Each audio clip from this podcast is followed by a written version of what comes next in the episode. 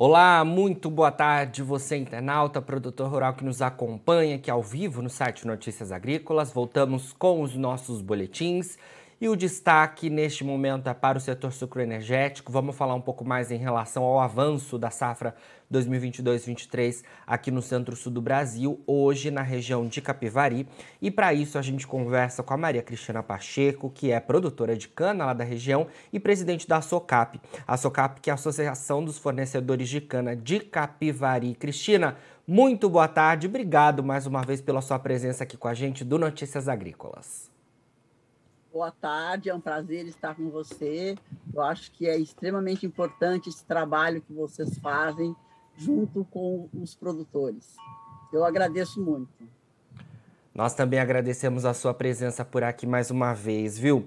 Bom, queria que você começasse falando para a gente em relação ao início da safra 2022-23, né? A gente teve um início um pouquinho mais lento em relação a outros anos, né? É, mas me parece que os trabalhos agora, já a gente avançando na segunda quinzena do mês de junho, estão mais é, acelerados, né? O que, que você tem para atualizar para a gente, é, Cristina? Com relação à nossa região, uma das usinas começou no meio de abril, em vez do primeiro de abril, e a outra começou dia 10 de maio. Então, houve realmente um atraso uma, do começo da safra, tendo em pela seca que tivemos, pelos problemas com geadas, os canaviais estavam atrasados, né? Então foi de bom tom aguardar para que pudéssemos iniciar a safra com uma melhor qualidade de cana. A, essa maio, então houve um volume um pouco menor do que maio do ano passado, mas em junho a gente já vê a coisa pegando rumo, acelerando e fluindo ah, muito interessantemente. É claro que a gente tem um, um ATR um pouco mais baixo do que o ano passado, né?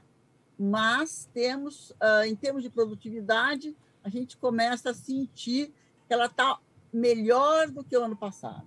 Não está ainda como gostaríamos que estivesse, mas uma, dá para se ver nesses, nessas canas que a gente cortou elas estão um pouquinho melhores do que estavam o ano passado. Excelente, Cristina. A gente tinha realmente essa perspectiva, né, de cenário do Centro-Sul como um todo, de que essa nova temporada é, seria um pouco melhor em relação à temporada passada. É, e segundo é, a, o que a gente levanta aí, né, conversando com produtores, até a gente se falou também nos últimos meses, é, e segundo também as informações da Única, é de que, apesar da expectativa inicial ser de uma recuperação né, em relação é, ao impacto climático sobre a, a temporada 21-22, é, agora para essa 2022-23, a gente é, não deve ter uma recuperação tão expressiva quanto se imaginava, né?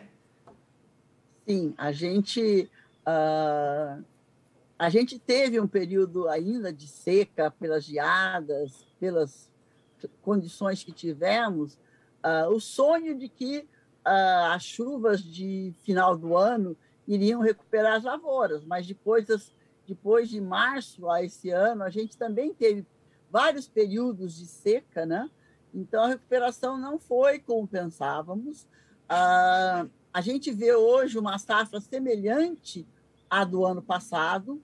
Ainda não dá para ver uh, nada assim muito especial, apesar que agora em junho nós tivemos umas lindas chuvas aqui, nós tivemos 60 e poucos milímetros de chuva, então fica aquela esperança que as canas do final da safra vão realmente se beneficiar. Uh, no último, as, as canas do último trimestre vão se beneficiar com essas chuvas e a possibilidade de nos dar uma safra um pouquinho melhor que o ano passado. Mas é, é esse o cenário que temos no momento. Com certeza, vamos acompanhando tudo isso, né? Um outro ponto, né, que eu queria trazer para nossa conversa é em relação aos preços, né? Cristina, a gente teve a safra 21-22 sendo bastante complicada no campo, a gente falou já em relação aos impactos climáticos, né? Foi uma safra que tivemos geadas, incêndios, é, estiagem principalmente, impactando os nossos canaviais. Agora a gente tem uma safra 22-23 também começando ainda carregando os impactos da temporada anterior. É, os preços é, de comercialização estiveram até melhores do que estão agora, né? Queria que você atualizasse esse cenário para a gente. E um ponto importante da gente trazer para nossa conversa é em relação também aos custos de produção, né? Porque apesar dos preços é, estarem melhor nos últimos meses, a gente também teve uma disparada dos custos, né? Realmente, a os custos aumentaram muito nos últimos tempos. Veja, a gente depende uh, de produtos importados, temos o problema do, de adubo hoje ainda, não é uma coisa totalmente clara se nós vamos ter suficiente né, para adubar as nossas canas, apesar que já existe todo o movimento do governo dizendo que nós vamos ter o adubo necessário para fazer os, as, os nossos plantios, bem como cuidar das nossas soqueiras. Então, as nossas soqueiras, elas vêm de uma, de uma época sofrida, né? E isso, pelo tamanho da safra, nós tivemos um preço muito bom. Então, o preço foi muito bom. E veja, essa safra foi colhida com custos muito menores da safra da, da safra 20, né? onde ela foi plantada e foi tratada. Então, hoje, uh, a gente sente que, apesar dos preços estarem interessantes, apesar de Nova York ter mantido uma média de, de 18,9 a 19 centos por libra-peso, é o que a gente vê nas telas, o que indica que a gente vai ter um bom preço, né? Um, não vamos ter a mesma lucratividade que tivemos esse ano por causa do, do aumento de custo dos inseticidas, dos adubos, do combustível, do diesel, né? que impacta muito na nossa lavoura, a necessidade de toda a mecanização. Então, a gente vê que a lucratividade não será a mesma, mas sentimos que haverá uma, uma lucratividade razoavelmente boa para esta safra também. Sim, os produtores precisam disso, né? Cristina, ainda relacionada a essa questão dos preços, né? E, e, e a gente vem acompanhando esse cenário também é, nas últimas entrevistas, é em relação aí à decisão né, do, do mix né, das usinas e dos produtores é, de alguma forma também, né? Quem processa a cana, né? Queria que você falasse um pouquinho sobre isso também, porque? É, a gente tem aí nos últimos tempos diversos componentes impactando é, os preços tanto do açúcar quanto do etanol, né? E essa decisão sobre o mix está bastante complicada porque a gente teve é, primeiro né, as oscilações expressivas do petróleo, petróleo que já lá é, nos últimos anos chegou a ficar no negativo, a gente teve depois a disparada de preços do petróleo e isso impacta diretamente no mercado de combustíveis. A gente tem também a questão do câmbio e mais recentemente também a guerra entre Rússia e Ucrânia. E esse cenário como um todo mexeu com o mercado, né? Mexeu com o petróleo é, e a gente tem impacto também no, na decisão do mix das usinas, né? De ser uma safra mais açucareira ou mais alcooleira. Como é que está esse cenário? O que, que você tem ouvido aí, né? A gente sabe que a perspectiva era de uma temporada 22-23 mais voltada para o etanol, mas me parece que algumas usinas também já estão revendo esse cenário, porque a gente tem também é, é, é, algumas informações de aumento da demanda por, por, por etanol, né? E também alguns projetos sendo discutidos em relação ao ICMS, que a gente também vai, vai falar mais para frente. Como é que está todo esse cenário, Maria Cristina? Olha, as usinas, elas realmente têm essa flexibilidade de ir mais para etanol ou mais para açúcar. Veja, o açúcar está vendido. Né? O açúcar já está vendido. Então, realmente, uh, o volume de açúcar destinado ao mercado externo, ao mercado interno, eles estão mais ou menos já demarcados. Fixado. Né? Agora, se ela vai ser maior ainda ou menor, é algo que a gente não, nesse momento não dá para ver. O que a gente vê é que o mercado do etanol uh, está aquecido, o preço do etanol deu uma caída, então Sim. a gente sente uma procura maior de etanol no momento. Então o setor sempre sempre vai estar bem atento a abastecer esse mercado, a dar condições a esse mercado. Por um outro lado, a gente escuta, a gente teve uma reunião da WBCG ontem, né, onde a Índia né, coloca que ela vai colocar no mercado mais 4 milhões de toneladas de açúcar, mais 10 milhões de toneladas de açúcar, essas histórias da Índia, que a gente realmente não sabe como isso vai impactar. Mas, por um outro lado, a Índia tá, vai estar aqui no Brasil essa semana, verificando como que se mistura o álcool na gasolina, está visitando alguns, algumas distribuidoras para verificar como é feita essa mistura, para realmente fazerem mais etanol e não ficar mais aquela história da Índia assustando a gente, jogando açúcar no mercado. Então, existe um processo de mudança, não só na mentalidade dos nossos industriais, como também no mundo afora, né? E a, a, é bem claro a necessidade de uma matriz mais limpa. Né? E a Índia, tendo essa possibilidade de etanol, ela não joga tanto açúcar no mercado de, quando ela tem excesso de produção, porque esse ano eles vão ter uma produção maior. O que eles colocam, que eles terão uma produção maior do que o ano passado. Mas tem essa visão de que estamos se abrindo para as produções de etanol. Então, veja, as legislações deles estão mudando, porque antes eles podiam fazer etanol só com o residual, hoje não, eles já podem fazer uh, etanol do caldo, então já existe uh, algumas destilarias em projeto, então há um processo de mudança. Então, o que a gente sente que ainda está cedo para a gente dizer que vai mais para etanol do que açúcar. Eu acho que a situação está tá estabilizada. Né? E vamos ver agora, daqui para frente, com o decorrer desse problema de guerra de dólar, né? o dólar deu uma caída, agora o dólar deu uma subida. Então, o valor do dólar tem muito a ver com o preço do açúcar, né? porque na hora que é internalizado esse preço, ah, o dólar faz um papel importante. Quando era 5,70 era uma história, hoje está 5,11, pelo que eu vi a última colocação. Então, isso faz uma diferença no preço do açúcar. Né? E o álcool fica sempre interessante, não só pela sua qualidade ambiental, mas também pelo preço e pelos nossos clientes, né? os nossos usuários de etanol, pelo preço da gasolina, buscarem mais etanol. Então, é uma, é uma equação que o setor está muito aberto a acompanhar constantemente para que não haja nenhum susto no meio do caminho. Com certeza.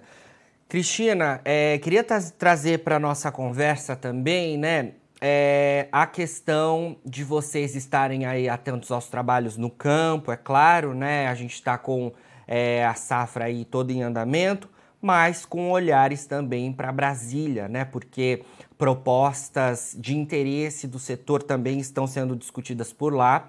Primeiro, é, em relação ao ICMS dos combustíveis, né, que é uma proposta, que são, na verdade, duas propostas ali, né?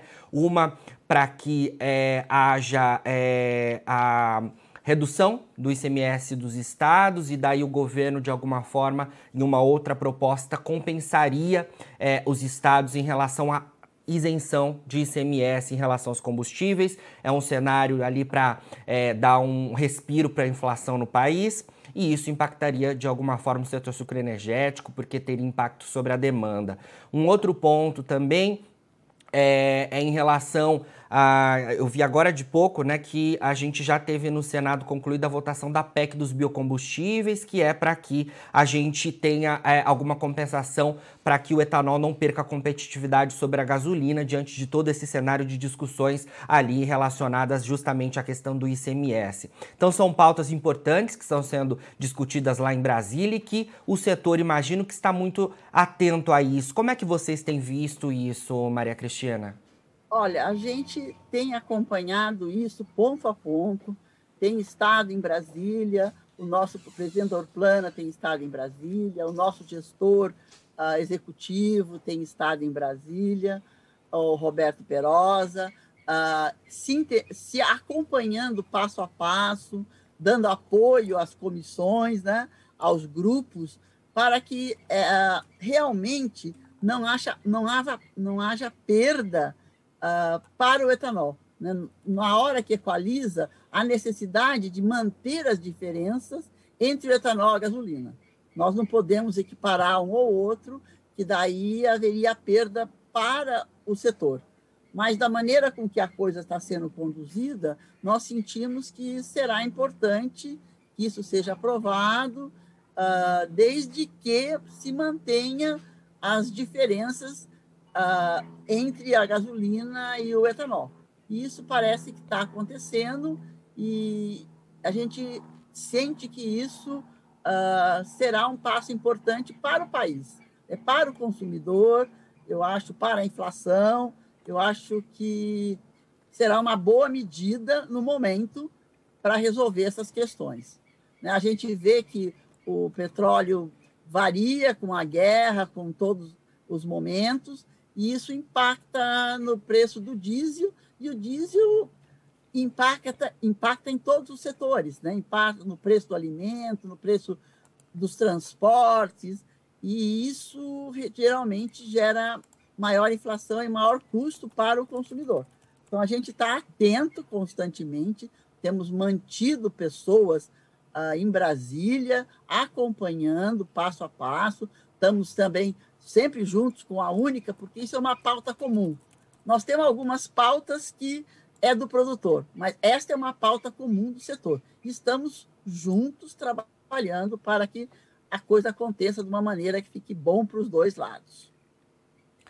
Com certeza, e é sempre importante a gente destacar, né, quando a gente fala em petróleo, você até mencionou, é, oh, desculpa, quando a gente fala em etanol, né, Cristina, é, etanol não é só o, o que você abastece e que você tem, é, você paga pelo, pelo produto, né? Você tem diversos aspectos sustentáveis envolvidos, tem uma cadeia toda de produção extremamente sustentável é, que está sendo levada em conta, né? Então é muito importante também que a gente tenha essa consciência é, em relação ao etanol aqui no Brasil, que acontece aqui e em diversos outros lugares do mundo a gente não tem é, esse biocombustível que é tão importante para a gente, né? Sim, veja a Índia, ela está bastante interessada. Uma das coisas dos, dos industriais que estiveram com a gente ontem na reunião do Consecana, eles falam que eles falam do projeto de etanol com um brilho nos olhos. Eles estão vendo isso também para uma solução para eles. Porque quando eles têm excesso de produção, eles fazem açúcar e daí derruba o mercado, que para eles é péssimo. E o etanol, além de regular o mercado, irá melhorar o meio ambiente, a situação do meio ambiente para eles, que é muito importante. Eu acho que uh, esse, essa visão que esses visionários tiveram há muitos anos atrás de gerar essa indústria do etanol, né, que já passou de altos e baixos, hoje a gente vê esse fruto, como é importante. Imagine se países uh, europeus hoje tivessem condições de ter o etanol, uma matriz energética como a nossa, limpa, né, a matriz mais limpa do mundo, uh, numa situação bem mais felizes, né, do que ficar dependendo de outros países em guerra e de situações complexas que vivem hoje. Com certeza, Cristina. Sempre um prazer conversar com você, viu? Obrigado pelas suas informações aqui no Notícias Agrícolas e, e hoje aí dessa janela do campo tão linda que você trouxe aqui pra gente. Obrigado, viu? Muito agradecido a você também por essa oportunidade. Nos falamos ainda muito durante esse ano de 2022, certamente. Obrigado, viu, Maria Cristina Pacheco, produtora de cana e presidente da SOCAP, a SOCAP, que é a Associação dos Fornecedores de Cana de Capivari. A gente atualizando então as informações em relação ao desenvolvimento da safra 2022-23. Agora, na finalização dos nossos boletins, você encontra as nossas redes sociais, é só seguir a gente por lá para se manter atualizado sobre todas as informações do agronegócio brasileiro.